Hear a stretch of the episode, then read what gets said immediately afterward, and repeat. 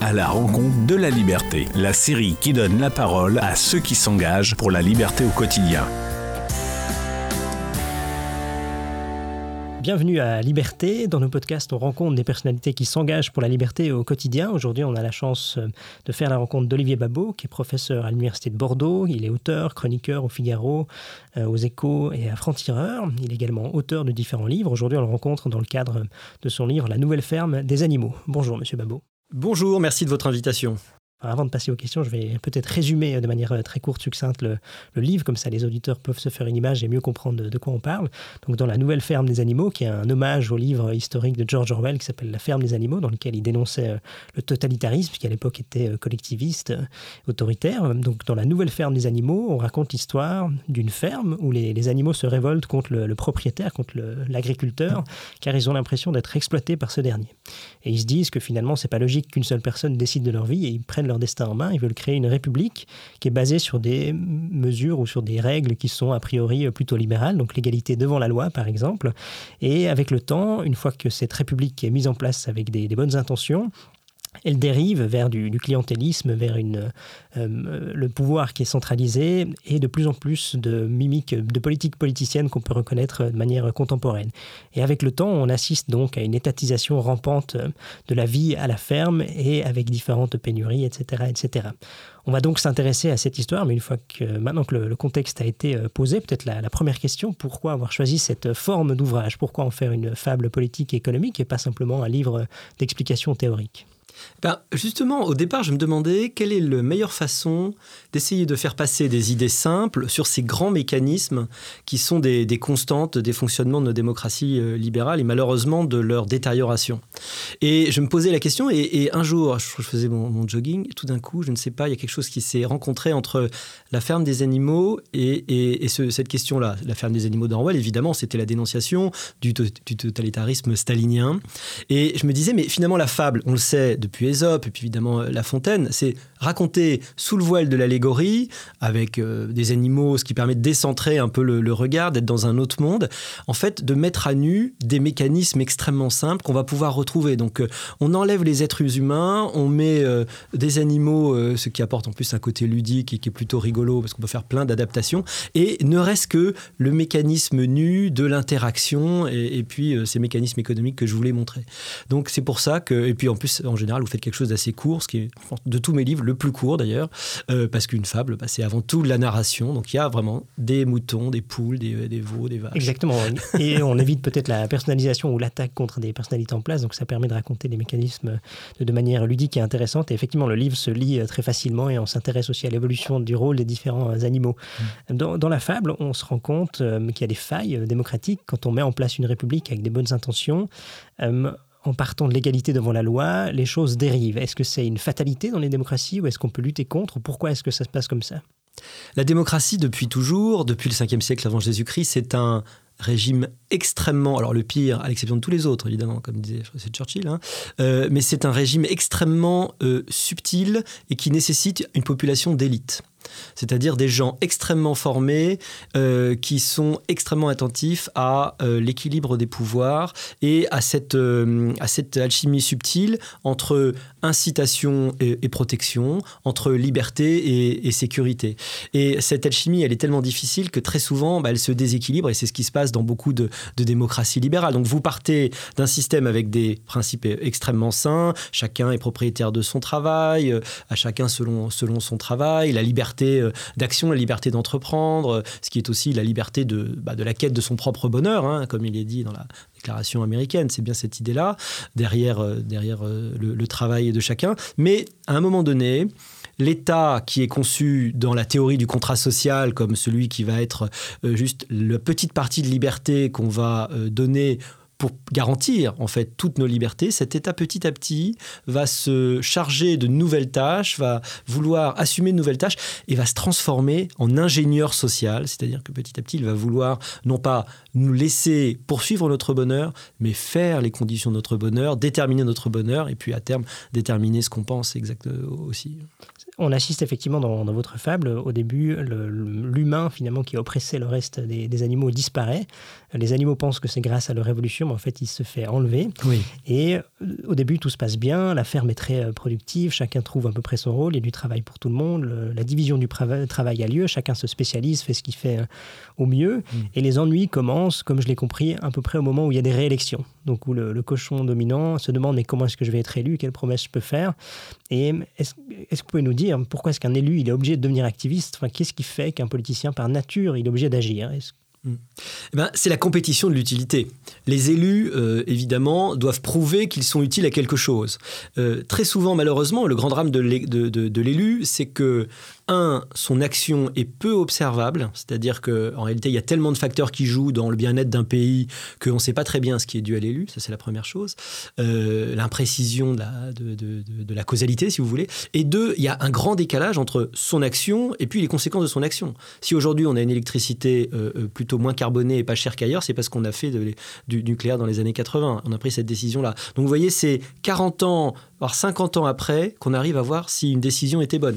Un pays va être prospère parce qu'il a un bon ensemble réglementaire, parce qu'il est attractif. C'est pas à un moment donné un levier que vous avez bougé qui a fait ça. Et donc, euh, les gens qui sont au pouvoir ne sont en fait jamais responsables de l'état actuel. C'était vraiment le grand drame. Alors, pour arriver à convaincre les gens de votre utilité, eh bien, la plupart des élus, c'est assez humain et on n'a pas de raison de supposer qu'ils sont pires que les autres humains ou meilleurs hein, que les autres individus. Euh, ils sont comme tous les autres, hein, ils ont euh, leurs défauts. C'est vrai aussi des décideurs publics.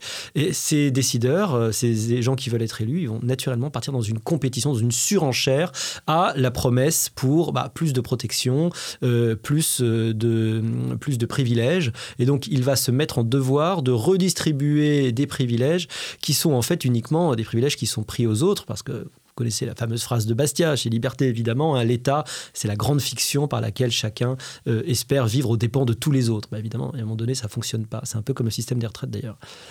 Donc finalement, on ne peut pas vraiment reprocher à un élu d'être activiste, c'est son rôle, enfin c'est les incitations qui sont présentes dans son métier, dans sa manière d'agir qui sont comme ça.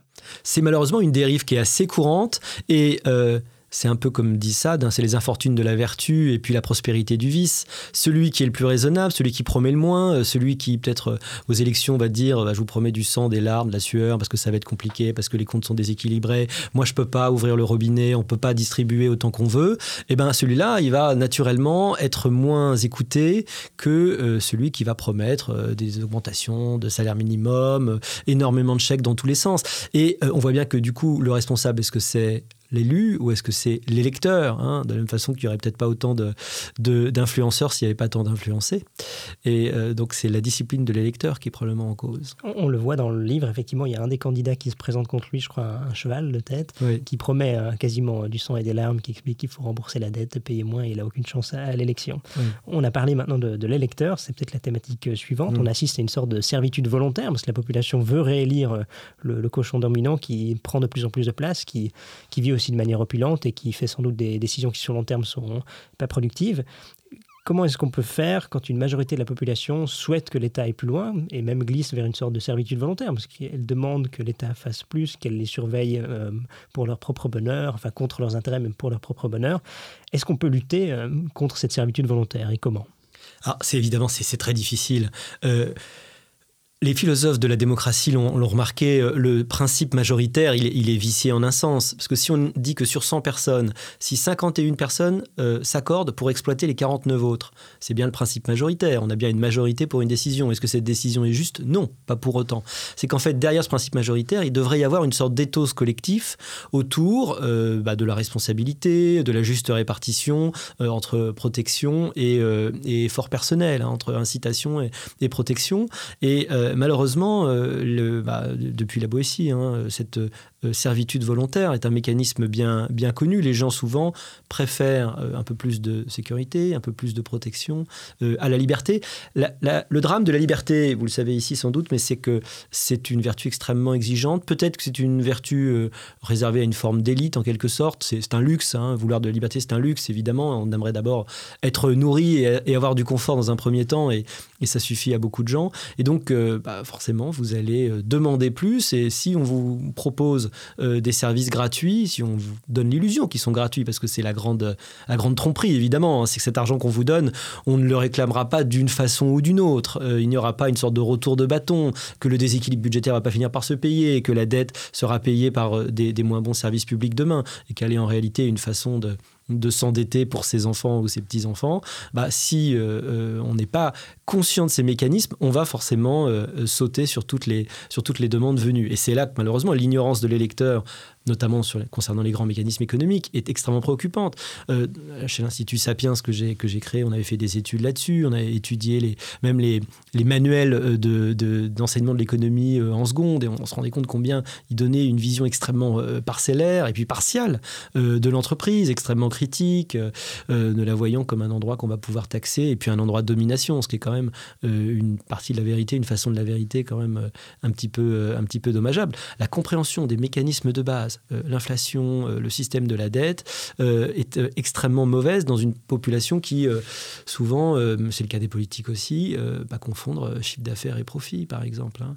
et donc, quand vous n'avez pas de compréhension des mécanismes économiques, de ce que c'est qu'un décideur d'entreprise, du coût réel de, par exemple, de faire travailler quelqu'un dans une entreprise quand vous êtes un, employeur, bah, évidemment, euh, vous avez une réflexion économique euh, qui est très très limitée.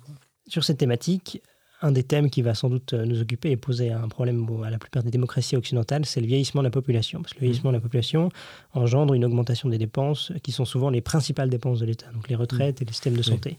Et euh, ici se posera la question, dans une société qui peut devenir une gérontocratie selon la structure de la population, le problème majoritaire va se poser avec beaucoup plus d'acuité, parce que euh, les actifs payent souvent pour les, retraités. Donc quel genre de mécanisme correcteur existe ici? Est-ce que tout simplement on va arriver à une pénurie des moyens qui va rappeler la réalité aux gens Ou est-ce qu'on arrive... Euh, enfin, est-ce que les démocraties occidentales vont survivre à cette épreuve?